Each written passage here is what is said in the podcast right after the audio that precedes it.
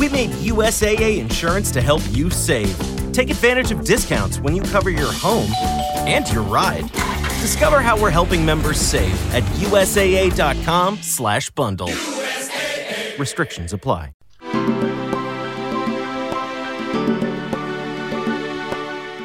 Cześć, tu Natalia i Mateusz. Zapraszamy Was do wysłuchania podcastu Zakładki. Tutaj książki są powodem do tego, żeby się spotkać i pogadać.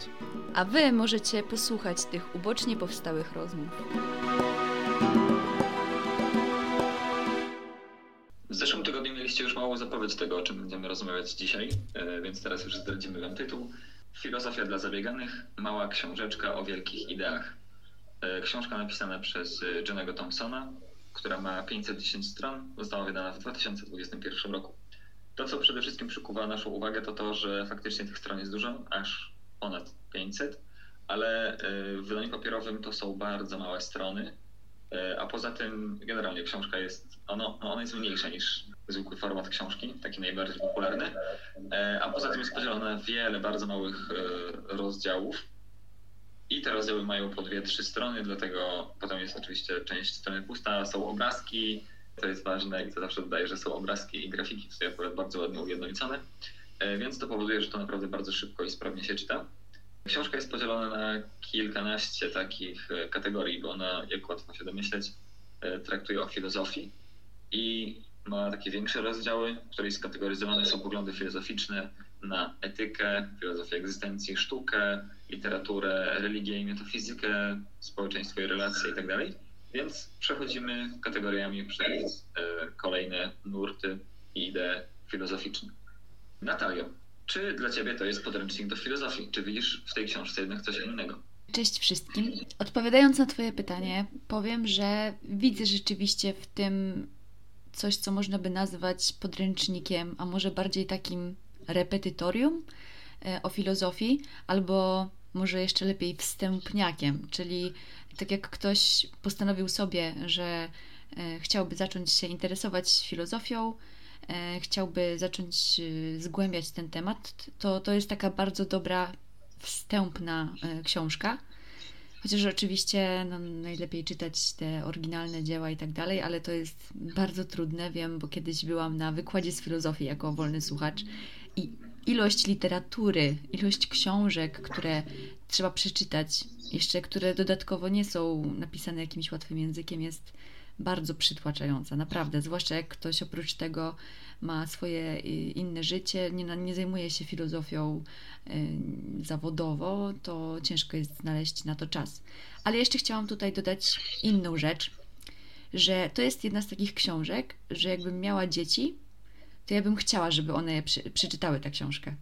Że rzeczywiście mam wrażenie, że jak taki młody, dorastający człowiek zaczyna dojrzewać i pojawiają, pojawiają się dużo takich myśli na temat egzystencji i ogólnie funkcjonowania świata, funkcjonowania siebie, e, pytań, to to jest naprawdę bardzo taka dobra książka do tego, żeby może trochę poukładać w głowie takiemu młodemu człowiekowi. A czy ty się zgadzasz z tym?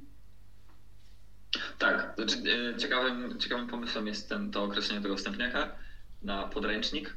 E, chociaż właśnie też nie uważam, że to jest podręcznik do filozofii, ale e, mi do głowy przyszło określenie skrypt, taki na studiach, żeby sobie na mhm, szybko. No tak. I to prawda, że faktycznie ta książka pomaga bardzo usystematyzować jakieś takie pomysły i idee, które pojawiały się u nas w naszym życiu.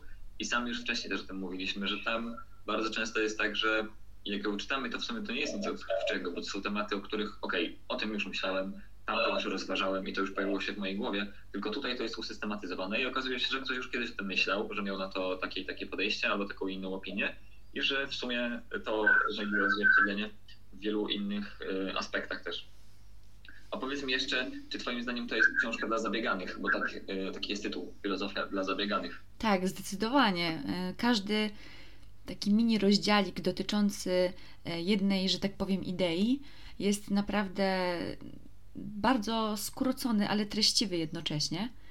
I mi się, mi się to podobało, że, że można było tak szybko e, czasami zgłębić jakąś ideę, tak oczywiście dosyć powierzchownie, umówmy się, ale mimo wszystko i tak dowiedziałam się mm, jakichś ciekawych przemyśleń i idei. Niektóre rzeczy naprawdę mnie dały radę zdziwić, pomimo tego, że wydawałoby się, że bardzo krótkie są te rozdziały, mm, bo naprawdę one mają po kilka stron, tak naprawdę. Tak, tak. Każdy z nich ma po kilka stron, są naprawdę krótkie i na pewno y, czymś, co jest y, bardzo pozytywnym aspektem jest to, że jest, są napisane prostym językiem i to nie jest taki przenudzony, przenudzona książka o filozofii, bo tam jak dowiadujemy się o tym, y, że żył sobie filozof, który był, nazywał się Epikur, no to w sumie nie dowiadujemy się, kiedy urodził, kiedy umarł, gdzie żył, tylko jakby dowiadujemy się konkret, samo mięso, on myślał o tym i o tym i miał taki taki pogląd i taką i taką opinię. Dokładnie tak jak w skryptach na studiach. Dokładnie, bo potem na egzaminie nikt cię nie pytał o datę urodzenia tego czy tamtego filozofa. No tak. Dlatego przyszło mi to do głowy. Co jeszcze warto wspomnieć na początku, to ja pozwolę sobie przeczytać e, jedną z pierwszych stron książki, a w zasadzie pierwszą, która tłumaczy, dlaczego autor ją napisał i która trochę też wytłumaczy e, zasady, jakie w niej panują. Filozofia otacza niekiedy zniechęcająca aura.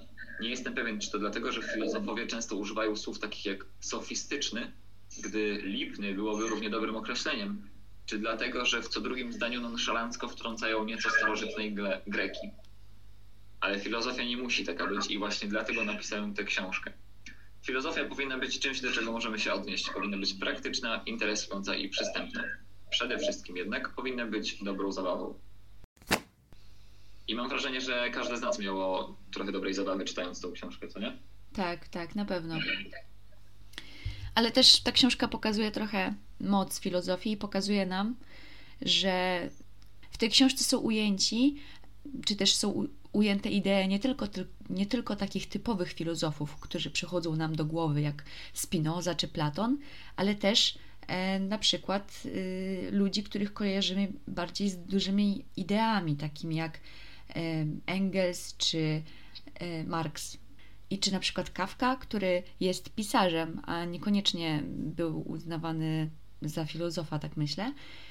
I w tej książce są po prostu takie idee filozoficzne, które często no, nie powstały w ogóle w głowach filozofów, czy też ludzi, których po prostu nie nazywalibyśmy filo- filozofami.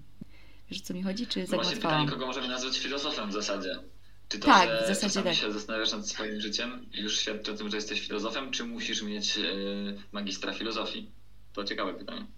Tak, i bo, bo tutaj na przykład są bardzo często wspomniani też George Orwell, który też y, pisarz, prawda?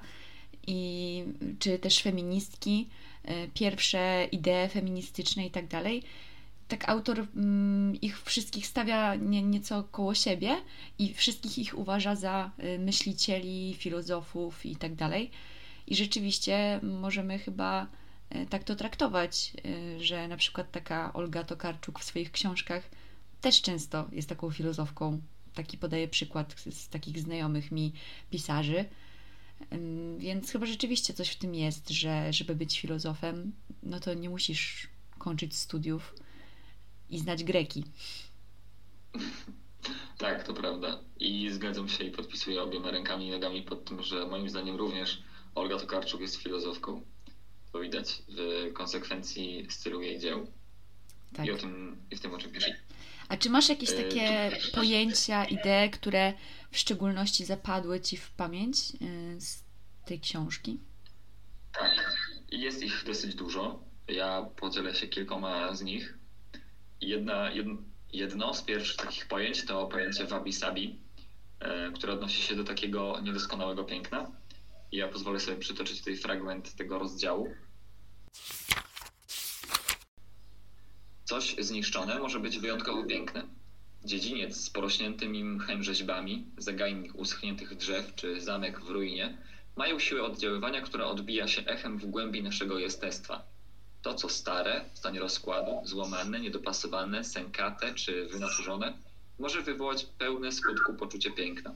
Uczucie, które bardzo trudno jest wyjaśnić lub zrozumieć. Na tym polega japońska koncepcja wabi-sabi.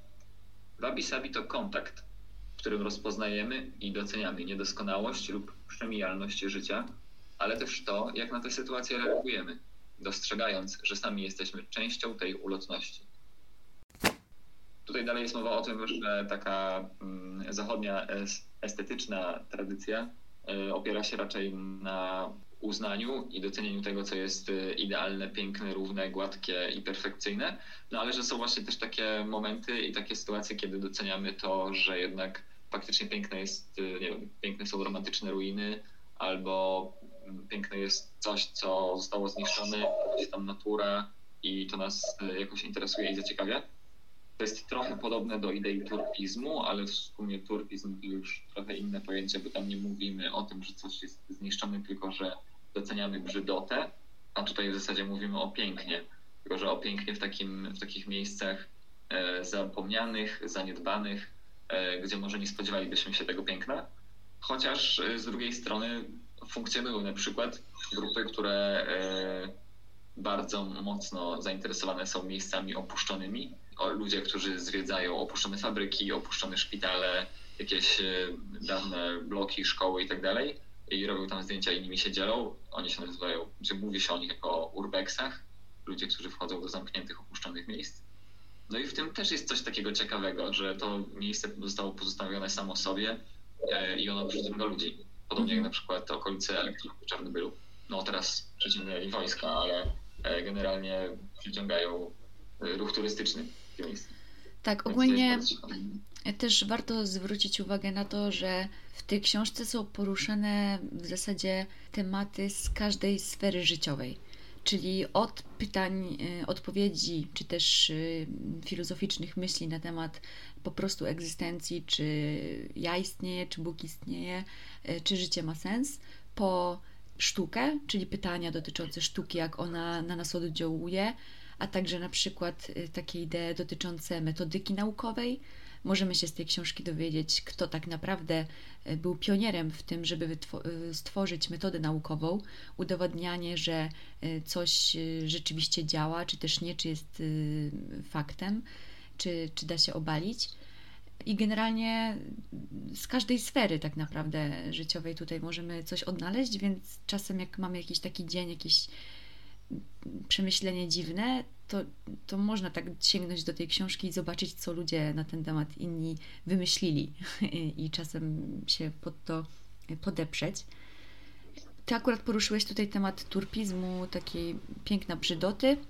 Skoro jesteśmy przy sztuce, która też jest y, tutaj szeroko omawiana, to możemy teraz wspomnieć o katarzis. Takim pojęciu, które, z którym pewnie każdy z nas się zetknął y, gdzieś tam w szkole, w liceum ale tak naprawdę mm, ja teraz bardziej zrozumiałam, o co w nim chodzi, niż wtedy na lekcjach języka polskiego. Może to wynikało z tego, że po prostu nie uważałam, a może, a może lepiej było wytłumaczone w tej książce. No, już nie, nie dowiemy się prawdy. Y, I katarzis, tak powiem teraz swoimi słowami, y, mniej więcej chodzi o to, że jak idziemy y, obcować ze sztuką, i w tej sztuce są przeżywane jakieś emocje, to my jednocześnie też przeżywamy te emocje. E, czyli na przykład idziemy na tragedię, to my czujemy ból tego głównego bohatera, który przeżywa e, katusze cierpienia i jemu jest przykro, to nam też jest przykro, co jest trochę irracjonalne, ale tak się dzieje. W ten sposób my jesteśmy w stanie wyzbyć się tych negatywnych emocji bez tak naprawdę, tak naprawdę przeżywania ich I to jest właśnie katarzis, czyli my oczyszczamy się poprzez kontakt ze sztuką, wyzbywamy się tych wszystkich negatywnych emocji, które na co dzień albo nie mają powodu, żeby wyjść na powierzchnię, albo gdzieś tam może są tłamszone e, w dole. I ja na przykład mam tak, że jak czasem obejrzę jakiś film i płaczę w miejscach, w których nawet nie powinnam płakać, bo są, wiem, że są, nie wiem, takie ckliwe i, i w ogóle mnie nie wzruszają, to i tak po prostu płaczę i czuję się potem lepiej jakoś. A czy ty przeżyłeś katarzis kiedyś?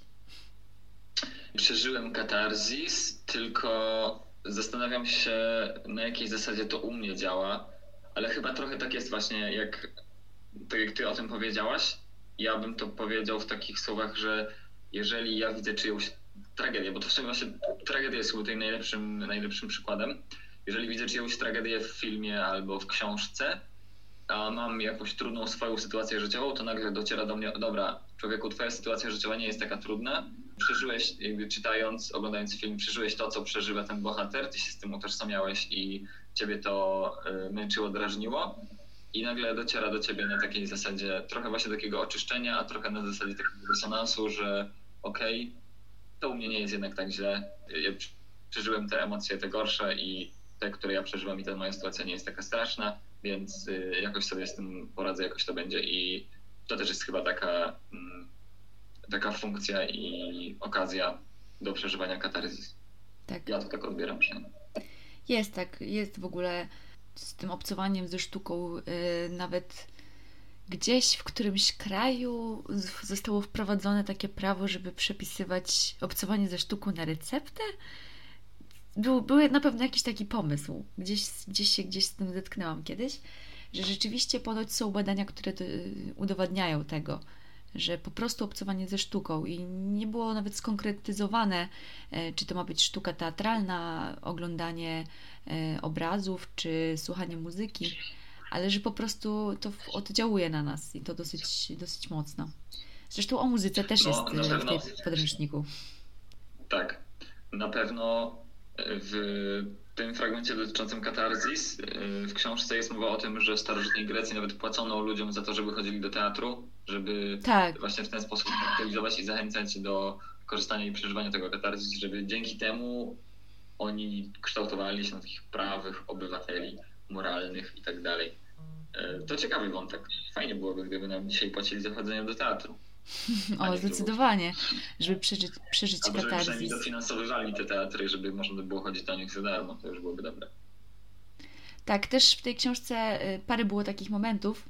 Ja teraz nie mogę właśnie znaleźć tego fragmentu, ale był taki świetny fragment, który poruszał taki temat y, dzisiejszych czasów. W ogóle dużo było takich fragmentów, y, które mówił o tym, że w dzisiejszej dobie ludzie zagubili się w tym, co jest y, faktem, a co nie jest faktem, i że tak naprawdę są w stanie wszystko y, podważyć, prawda? Nawet tam, czy Ziemia mhm. jest okrągła, czy płaska i tak dalej, i y, wartość szczepienia się i, tak, i takie tam inne rzeczy. I tam było takie świetne zdanie, świetne zdanie człowieka, który był, który najpierw był tam taki wstęp, jaki, tak, taki jaki stworzył ten filozof, że Bierzmy pod uwagę to, że ludzie pracują nad tą metodą naukową już e, ileś lat, że wypracowali narzędzia po to, żeby jak najlepiej potrafić odróżnić, co jest faktem od fikcji, że e, tyle naukowców e, brało w tym udział i ogólnie wypracowanie tych metod naukowych trwało naprawdę długo. I my w dzisiejszych czasach potrafimy to tak wszystko strzepnąć jedną ręką mówiąc, że to jest wszystko falsyfikacja i i że tak naprawdę człowiek, który podważa wszystkie te rozważania naukowe, to jest człowiek, który po prostu nie, niewystarczająco dobrze przyjrzał się dowodom, nie poświęcił czasu na, na przyjrzeniu się dowodom. I, I bardzo, bardzo było to tak ujęte, że to była jedna z tych rzeczy, które tak mi ułożyła w głowie. Tak, to jest właśnie to, co ja bym chciała przekazać wszystkim ludziom. Takie bardzo, bardzo dobre zdanie, e, które do mnie też przemówiło, ale też jednocześnie o, o tym rozmawialiśmy też przed włączeniem mikrofonów, o dwójmyśleniu, e, które pojawia, to jest pojęcie, które pojawia się w książce George'a Orwella Rok 1984.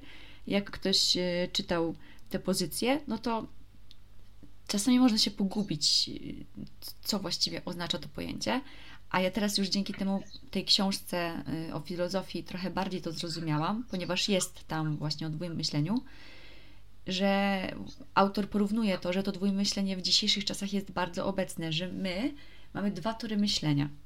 Myślimy przeciwne, antagonistyczne rzeczy i oba te tory istnieją i my jakby potrafimy z tym żyć.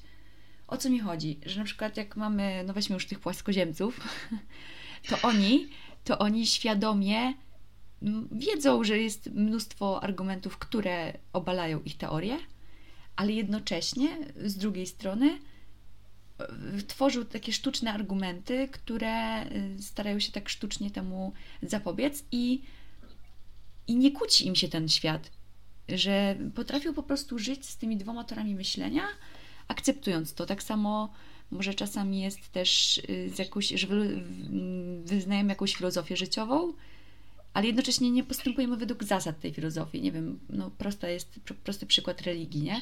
To jest trochę takie dwójmyślenie, że ty jednocześnie wiesz, co powinieneś robić, ale z drugiej strony świadomie tego nie robisz i usprawiedliwiasz to sobie. I to jest właśnie to dwójmyślenie, taka, taka jakby hipokryzja, można by to powiedzieć? No to są takie podwójne standardy, że Tak. myślisz sobie, że okej, powinno być tak i tak, ale ja sobie zrobię tak, bo to bo Tak. X i Y, bo znajduję na to uzasadnienie. Tak, akurat w Orwellu chodziło o to, że było Ministerstwo Prawdy, w którym ludzie mieli e, cały czas e, zmieniać e, fakty z przeszłości, tak żeby pa- pasowały do teraźniejszości. Czyli jak w przeszłości ktoś napisał, że rozdawaliśmy 100 gramów czekolady, a jednak rozdawali później 85 gramów, no to ktoś zmieniał te 100 gramów na tam 85. No i to było takie dwójmyślenie, że oni jednocześnie wiedzieli, że zmieniają tą prawdę, ale później to akceptowali jako rzeczywistą. I, I tak to się czasem dzieje w naszych umysłach niesamowitych. Tak. No ten e, fragment, dosyć duży fragment książki dotyczący takich właśnie myśli i idei, które pojawiają się w literaturze jest naprawdę spory i on tutaj jest w ogóle, to co ciekawe, literatura jest wyjęta poza zakres sztuki, bo tu jest e, rozdział doty- dotyczący sztuki i jest rozdział dotyczący konkretnej literatury. No i tam właśnie takie pozycje, o których wspomniałaś, e, na przykład proces Kawki, czy, Tak. który chyba też jak wspomniałam, pomógł ci Mam fragment o procesie kawki. Mogę go przeczytać. O, no to możesz przytoczyć, proszę bardzo. Wszystkie elementy służą wiernemu odwzorowaniu życia. Niezwykły wybuch przyziemności. Przypadkowe, absurdalne chwile, gdy wszyscy udajemy, że jesteśmy normalni. Poczucie, że nic tak naprawdę nie działa jak należy i że nikt w sumie nie ma pojęcia, co robi. Poczucie, że dołączyliśmy do gry, ale nie wiemy dlaczego, dlaczego ani jakie są jej zasady. Czujemy się zagubieni. W przeciwieństwie do Sartre i Dostojewskiego, Kafka nigdy nie każe swoim bohaterom zastanawiać się nad własnym wyalienowaniem. I właśnie dzięki temu najłatwiej się nam z kawkowskim bohaterem utożsamić. Wszyscy miewamy wrażenie, jakby coś było trochę nie tak w codziennym życiu. Ale choć możemy próbować, nie jesteśmy tego tak naprawdę w stanie wyjaśnić, nawet sobie. Ja może pokrótce jeszcze powiem, że w procesie kawki chodzi o to, że y, główny bohater ma proces, ale nie wie z jakiego powodu. I ten proces się odbywa w jakimś takim dziwnym sądzie, w jakimś strychu, i tam, i tam jest takie poplątanie takich normalnych rzeczy z takimi totalnie oderwanymi od rzeczywistości.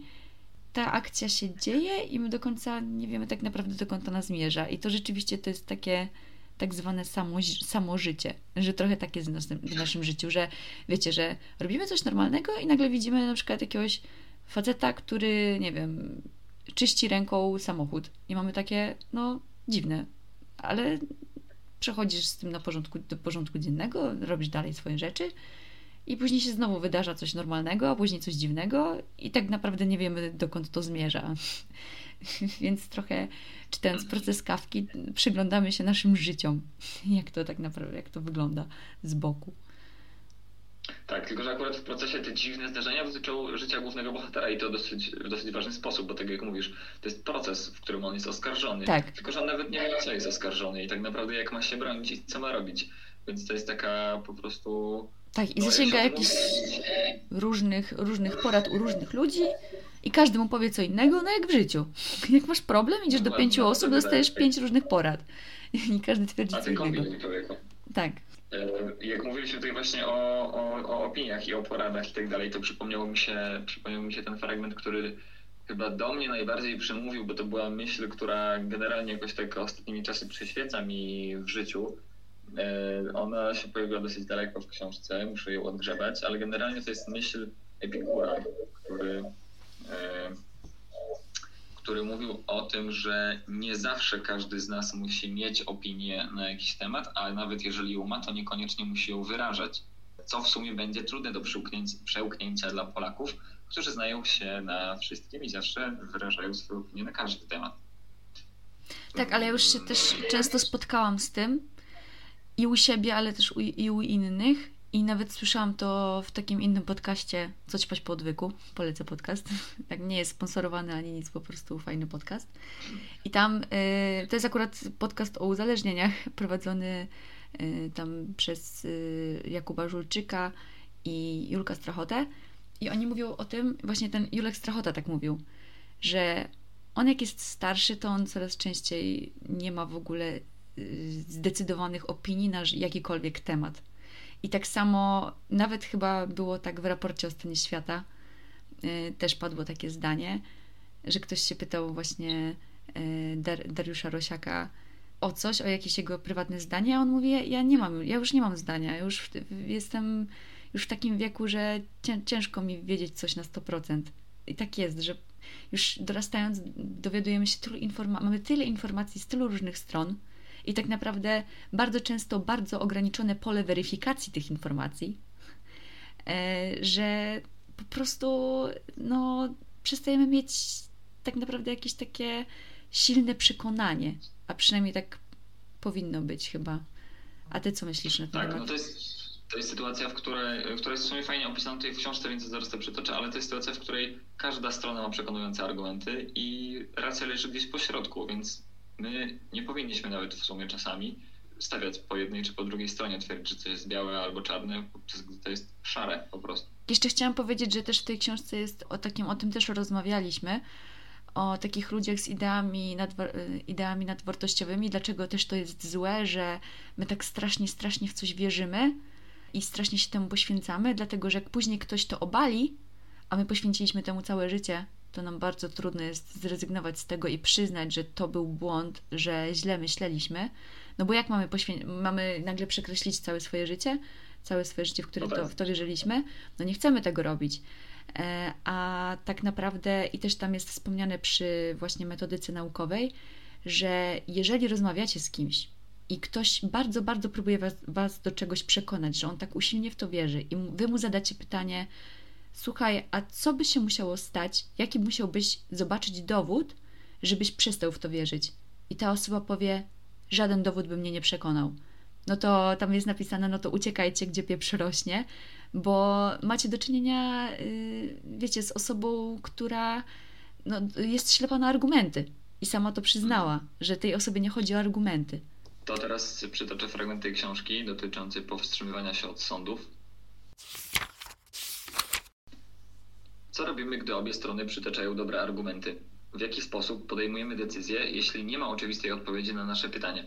Czy jesteś tym typem, który zawzięcie angażuje się w jakąś koncepcję, pogląd, czy popiera odpowiedź, nawet jeśli nie ma całkowitej pewności? Czy może nie masz problemu, by wzruszyć ramionami i powiedzieć, cóż, szczerze mówiąc, nie wiem.